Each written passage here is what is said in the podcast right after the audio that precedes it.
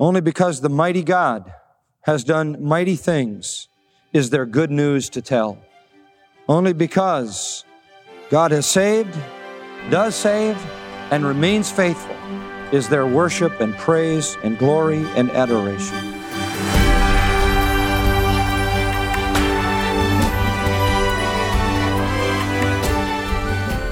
Welcome to Grace to You with John MacArthur. I'm your host, Phil Johnson. Nearly everyone enjoys spending time with family, exchanging presents, watching a classic Christmas movie, getting into the Christmas spirit. But the truth is, you can spend hundreds, even thousands of dollars on presents, you can decorate every inch of your home, you can attend every holiday event, and still not really have the true Christmas spirit. To make sure you understand what the Christmas spirit is, Stay here for Grace to You as John MacArthur continues his current study called The Best of Christmas. But before today's lesson, John, talk a little bit about the privilege and responsibility it is to teach God's Word on the radio. Certainly, Grace to You is not a church, but we do provide spiritual nourishment for many people. So, how would you describe our commitment to those men and women who listen, learn, and grow along with us as we study God's Word? Well, I think, as you said, it's not the church, but it supplements the church, and that's not anything unusual. Um, as far back as you can go in Christian history, uh, there were always Bible teachers who mm. um, who would teach the Word of God. I mean, even you take John Calvin for example, and when he was in Geneva, he would preach on a Sunday, hmm. and he would preach multiple times on a Sunday, but he would teach in the little auditorium next to the Geneva Cathedral. He would teach virtually every single day the Bible, supplementing what was what was happening on Sunday. And there would be other men in in the, the, the group of reformers who would also be teaching the Word of God. He had some some guys with him that were teaching the Word of God, and so there's always been um, kind of the focus of the church as it meets together in worship and the Word of God is proclaimed and preached.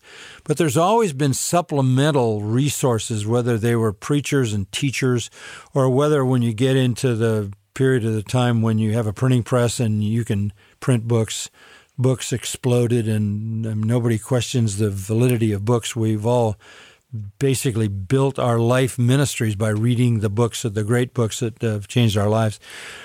So we just want to be in that flow. We want to be, um, in a verbal sense, offering books. We want to build your library, and, and it's it's preaching on the internet, it's preaching on CDs, or it's through the books that we write. This is not the church, but this is intended to supplement the church. And I have to say, in all honesty, it's also intended to protect the church because there are people who are in bad situations and they're not hearing the truth and they need to hear it. We do have a polemic aspect to our ministry. We're trying to correct error. We're trying to help people understand the truth. So we want to come alongside. We don't want to be the church. We can't ever be that. And there's no such thing as a an internet church. You you need to be there face to face and life to life. But we want to supplement that. Um, you help us to do that. You make this possible. And I can just tell you this people who love the Word of God never get enough. Mm. They never get enough. So they want more. The more you get, the more you want. And uh, we'll keep doing it as long as you keep supporting us. Yes, we will, friend. Thank you for your support in taking God's Word to people who are hungry for the truth, including Christmas truth. And now, with a lesson on the true Christmas spirit, here's John. If you're like me, you've heard the world's comments and evaluations of this time of the year. And one of the phrases that you hear a lot is the Christmas spirit. We need to have the Christmas spirit. And of course, I began to think about that, being somewhat analytical. Just what is the Christmas spirit?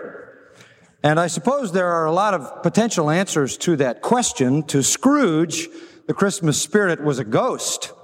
To the liquor industry, the Christmas spirit comes in a bottle.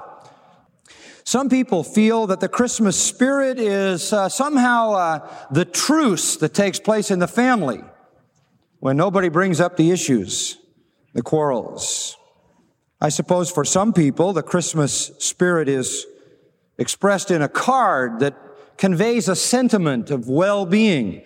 95% of all Americans will be involved in sending 5 billion plus Christmas cards expressing these sentiments. One little boy suggested that the Christmas spirit is really contentment because that's what you need to be when you don't get what you want. For some people, the Christmas spirit is an attitude of happiness found in the fellowship of friends or the party spirit while uh, consuming 10 million to 15 million turkeys. For many, however, the Christmas spirit is not so trivial or so frivolous or so fun.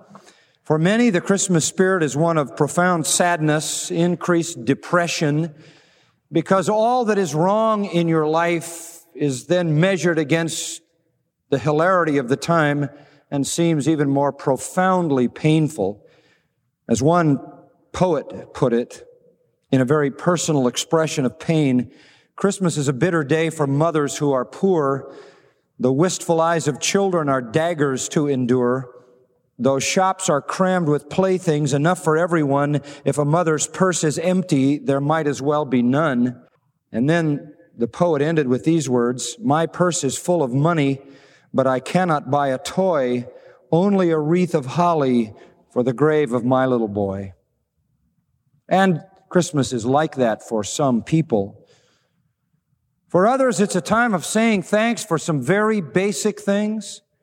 G.K. Chesterton years ago said, when we were children, we were grateful to those who filled our stockings with toys at Christmas. Why are we not grateful to God for filling our stockings with legs? Mostly though, I guess the spirit of Christmas is giving presents. If the mall is any indication, billions of dollars of worth as a result of people colliding and careening around in crowded stores, everything from nickel candy to multi-million dollar pieces of jewelry and everything in between and stuffing stockings and wrapping packages. And, and the spirit of Christmas, they tell us, is giving. And that's all right. I'm no Scrooge. I don't want to rain on anybody's parade. But I would just like to get down to the core of this deal. What is the true spirit of Christmas? Is it fun? Is it fellowship? Is it giving? What is it? Well, as always, the best answer to that question is to go to the Bible. And so I would like to take you to Luke chapter 1 and chapter 2, and there we will find out what the spirit of Christmas really is. It'll come clear to you as I read some selected reactions to the birth of Christ among people and angels. Let's start with Elizabeth, Luke 1 41. When Elizabeth heard Mary's greeting, the baby leaped in her womb, and Elizabeth was filled with the Holy Spirit, and she cried out with a loud voice and said, Blessed among women are you, and blessed is the fruit of your womb. How has it happened to me that the mother of my Lord should come to me?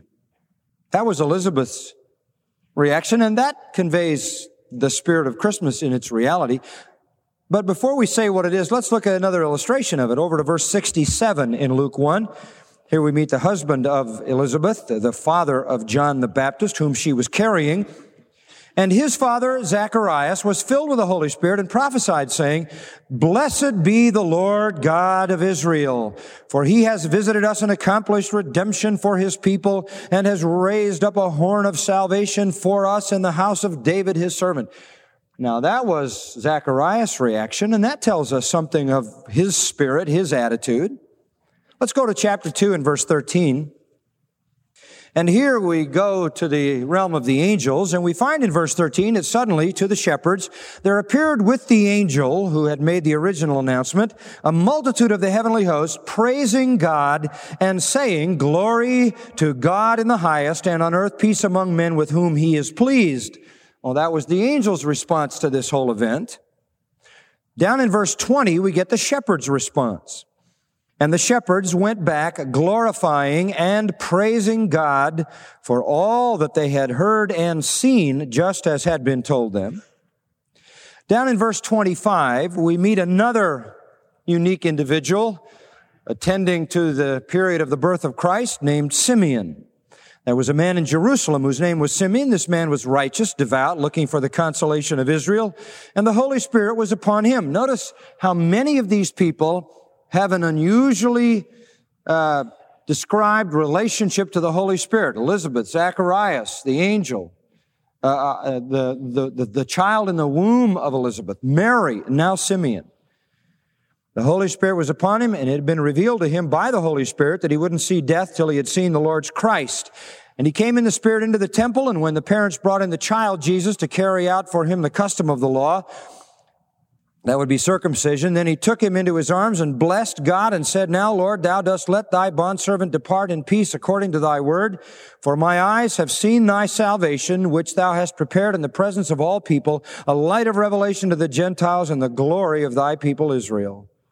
Another reaction comes down in verse 36. The reaction of Anna, the daughter of Phanuel, the tribe of Asher, an older woman advanced in years, having lived with a husband seven years after her marriage, and then as a widow to the age of 84. She never left the temple, served night and day with fastings and prayers. At that very moment, she came up and began giving thanks to God, continued to speak of him to all those who were looking for the redemption of Jerusalem. Elizabeth, Zacharias, angels, shepherds, Simeon, Anna basically had one response. And that one response is the spirit of Christmas, and the right word is worship. Worship. The spirit of Christmas in all those participants in the first Christmas was praise and thanks and blessing and glory to God in a word that is worship. And Matthew 2, 2, just so we don't leave some very important folks out, tells us that the wise men came from the east and said, we are come to worship him. Even wicked Herod picked up the spirit of the event and he asked where the child was born, quote, that I may come and worship him also. Everybody was worshiping. That is the spirit of Christmas. And though Herod told a lie, he did understand the appropriate attitude to be worship. This then is the supreme attitude of Christmas. This is the spirit of Christmas, and it is the supreme time of worship for Christians as we celebrate the birth of our Savior. This time of all times is a time of worship. Worship, let me give you a brief definition, is an attitude. It is a spirit. It is something on the inside. It is an attitude of the heart that is so filled with wonder and gratitude at what God has done that there is not a thought of personal needs or personal blessings, only total abandonment to God in praise and adoration. That's worship. It is the most selfless thing we do. It is, as the hymn writer puts it, to be lost in wonder, love, and praise.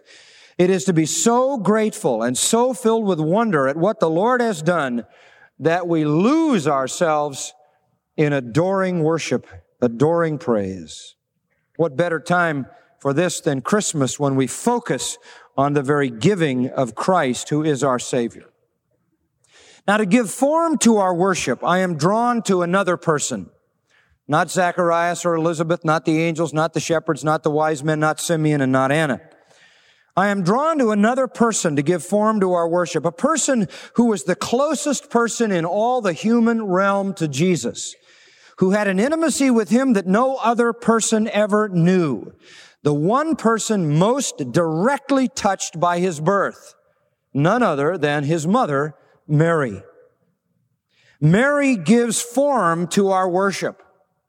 Without question, she gives the most magnificent psalm of worship really the most magnificent psalm in the whole New Testament. And it is her Magnificat. It is her psalm of praise to God for the coming of Jesus Christ. Luke 146. Let's look at it. Luke 146.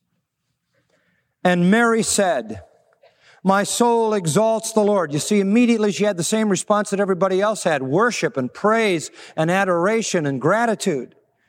My spirit has rejoiced in God, my Savior, for he has had regard for the humble state of his bondslave. For behold, from this time on, all generations will count me blessed. For the mighty one has done great things for me, and holy is his name, and his mercy is upon generation after generation toward those who fear him. He has done mighty deeds with his arm. He has scattered those who were proud in the thoughts of their heart.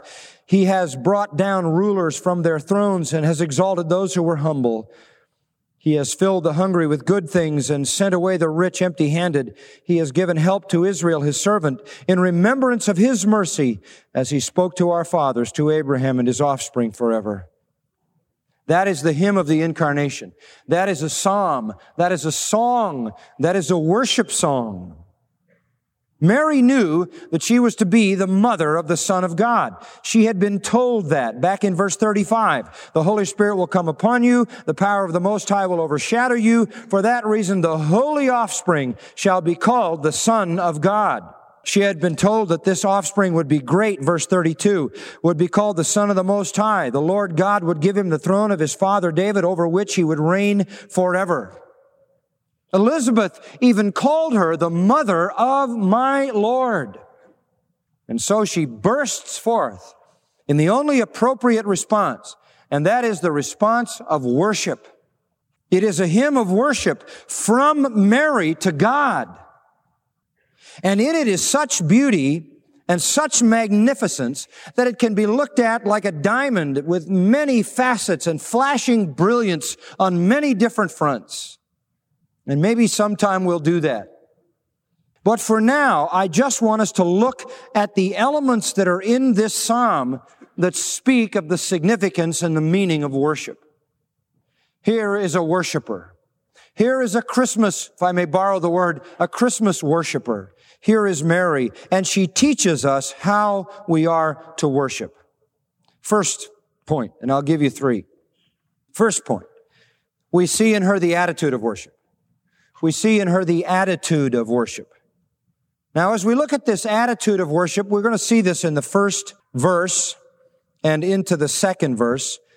And Mary said, My soul exalts the Lord, and my spirit has rejoiced in God my Savior, for he has had regard for the humble state of his bondslave.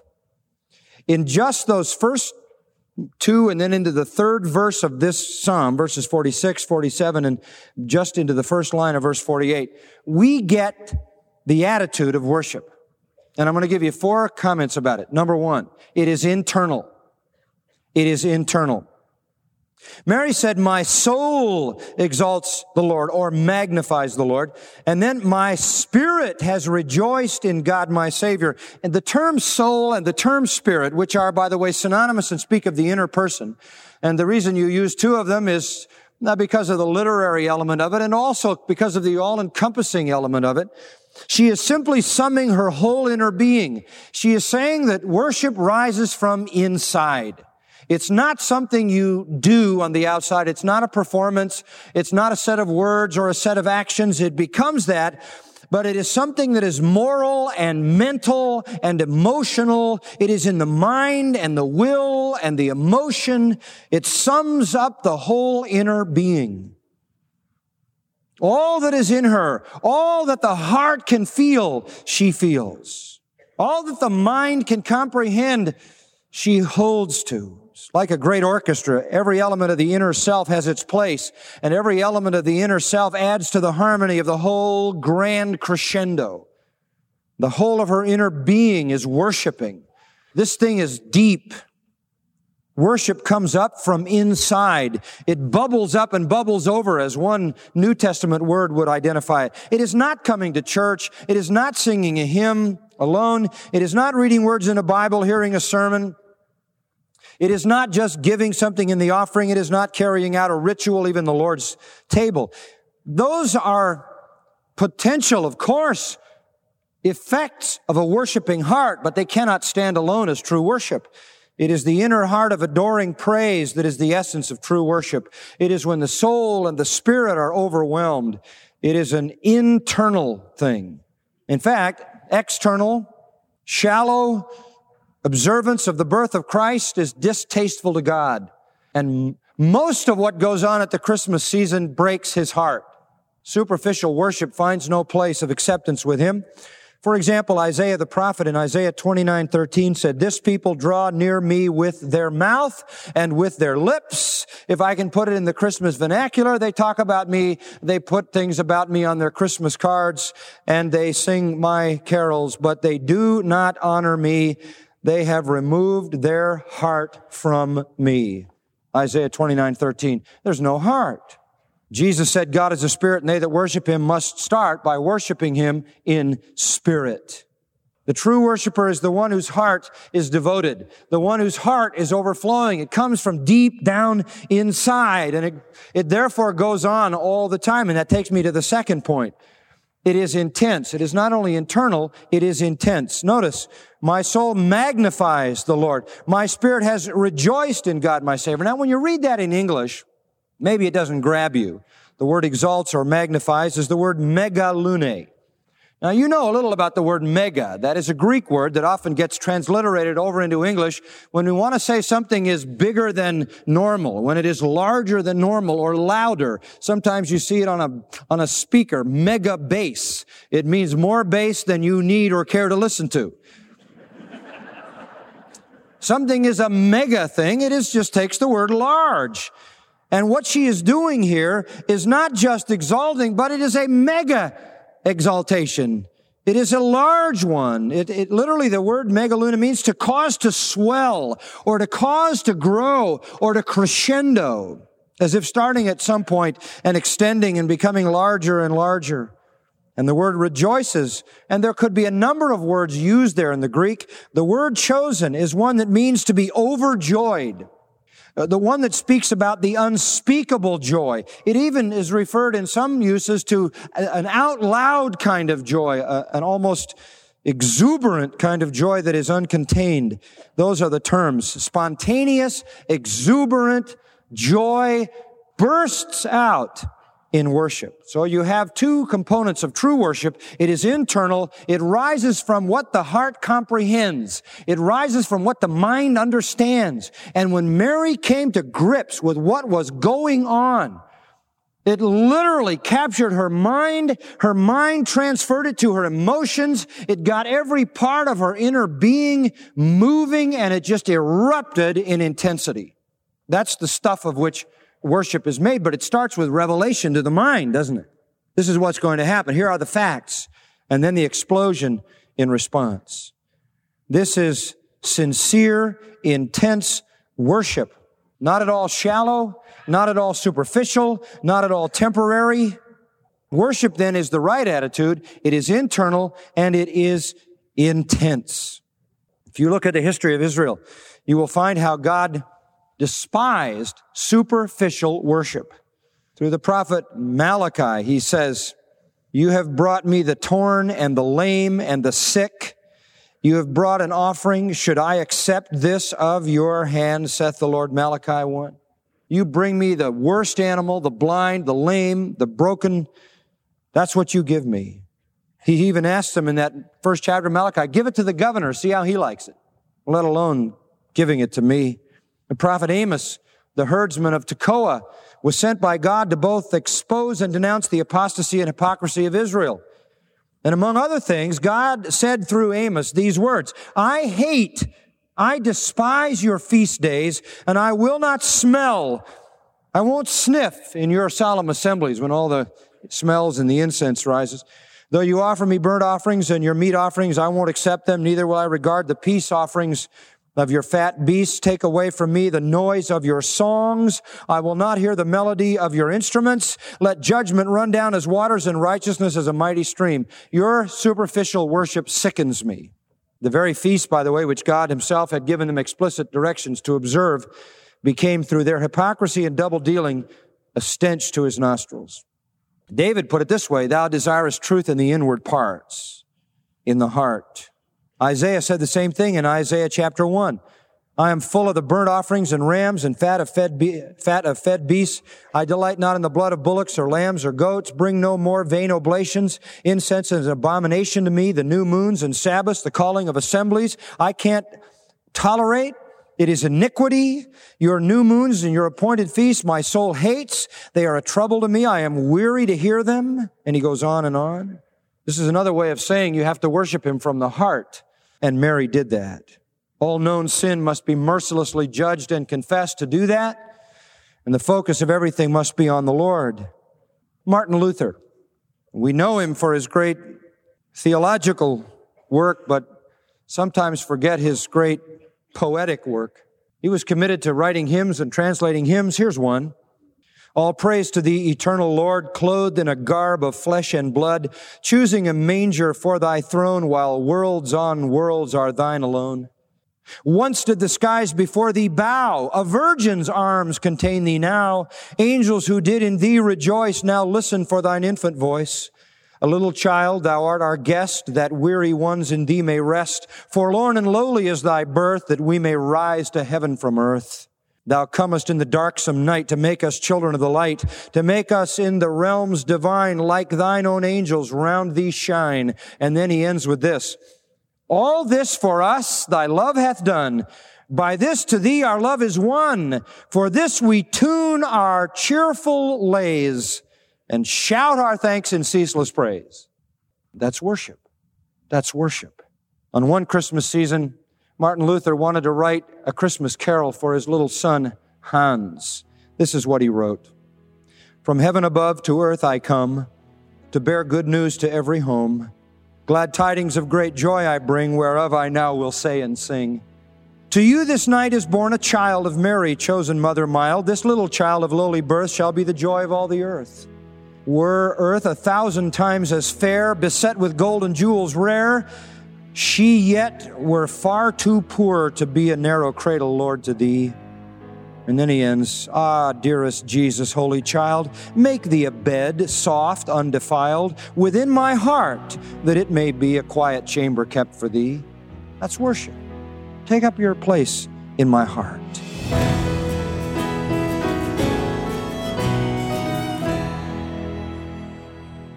This is Grace to You with John MacArthur. Chancellor of the Masters University and Seminary.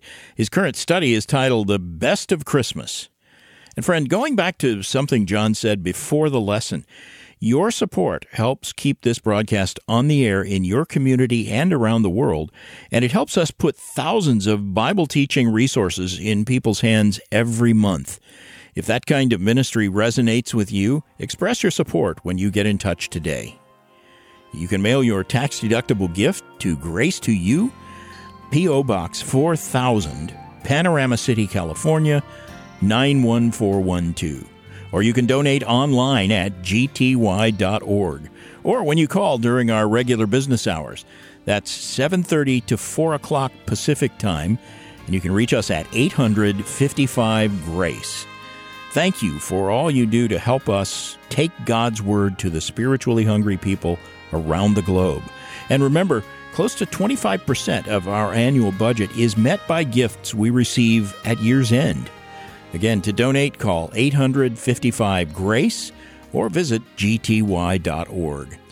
And if this ministry has helped you better understand God's work of salvation, or share the gospel with a friend, or be a better parent, we'd love to hear your story.